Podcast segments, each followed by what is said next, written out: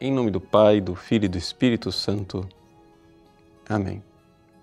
Meus queridos irmãos, nós ontem celebrávamos o Natal do Senhor e hoje celebramos o martírio de Santo Estevão, o primeiro mártir cristão.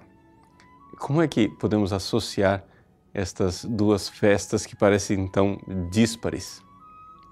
Bom, uma famosa homilia que a igreja é, lê na liturgia do dia de hoje, de São Fulgêncio de Ruspe, um discípulo de Santo Agostinho, lá do norte da África, ele recorda que quando Jesus nasceu, ele não veio de mãos vazias. Ele trouxe a caridade. E é exatamente este amor, esta caridade, este amor por Deus que é sobre-humano, que permitiu a Santo Estevão de entregar a sua vida e receber a coroa da glória. E a palavra Estevão, Stefanos, quer dizer coroa. Vamos um pouco refletir sobre isto. Veja, em primeiríssimo lugar, vamos nos dar conta, e isto não é nossa impressão, é um dogma de fé, que nós somos incapazes de amar. Sim, sem um toque da graça, nós somos incapazes de amar. Foi isso que Santo Agostinho né, e os concílios da igreja condenaram quando condenaram Pelágio. Porque Pelágio era um monge irlandês é, muito é, virtuoso que achava que ele podia amar é, com suas próprias forças. Bastava boa vontade, bastava um pouco de esforço. Aqui nós vemos no ensinamento deste grande discípulo de Santo Agostinho, São Fulgêncio de Ruspe, a grande verdade católica brilhar. Ou seja, a caridade é um presente que veio do céu.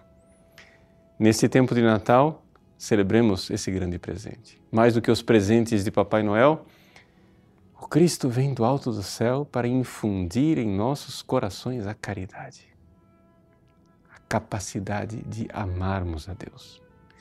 Um povo que jazia nas trevas viu uma grande luz. E em que trevas estamos nós? Estamos nas trevas do egoísmo, na incapacidade mais absoluta e total de fazer um único ato de amor, sem que o Cristo venha em nosso auxílio. Ele nasceu. E ao nascer, ele trouxe aquela caridade ardente que está lá no céu e trouxe aqui para a terra.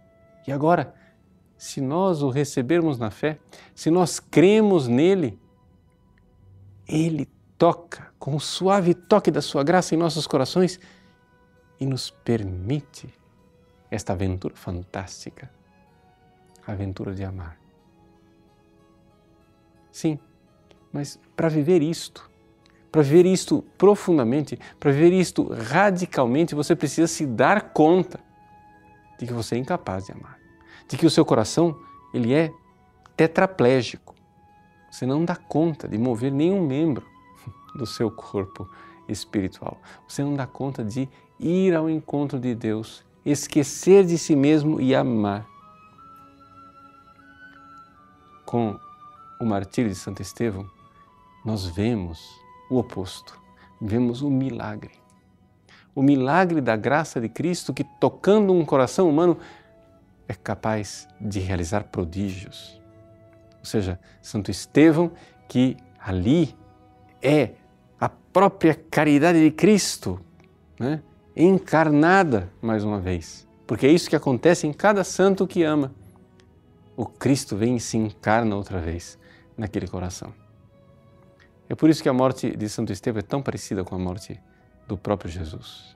Ele vê os céus se abrirem e vê o Cristo sentado à direita de Deus e ali ele, neste momento extraordinário, faz a mais linda oração, que é a oração que o Cristo tinha nos seus lábios ao ser crucificado. Pai, perdoa. Eles não sabem o que fazem.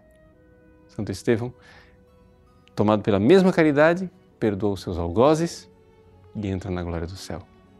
Recebamos também o mesmo amor. A glória do céu nos espera.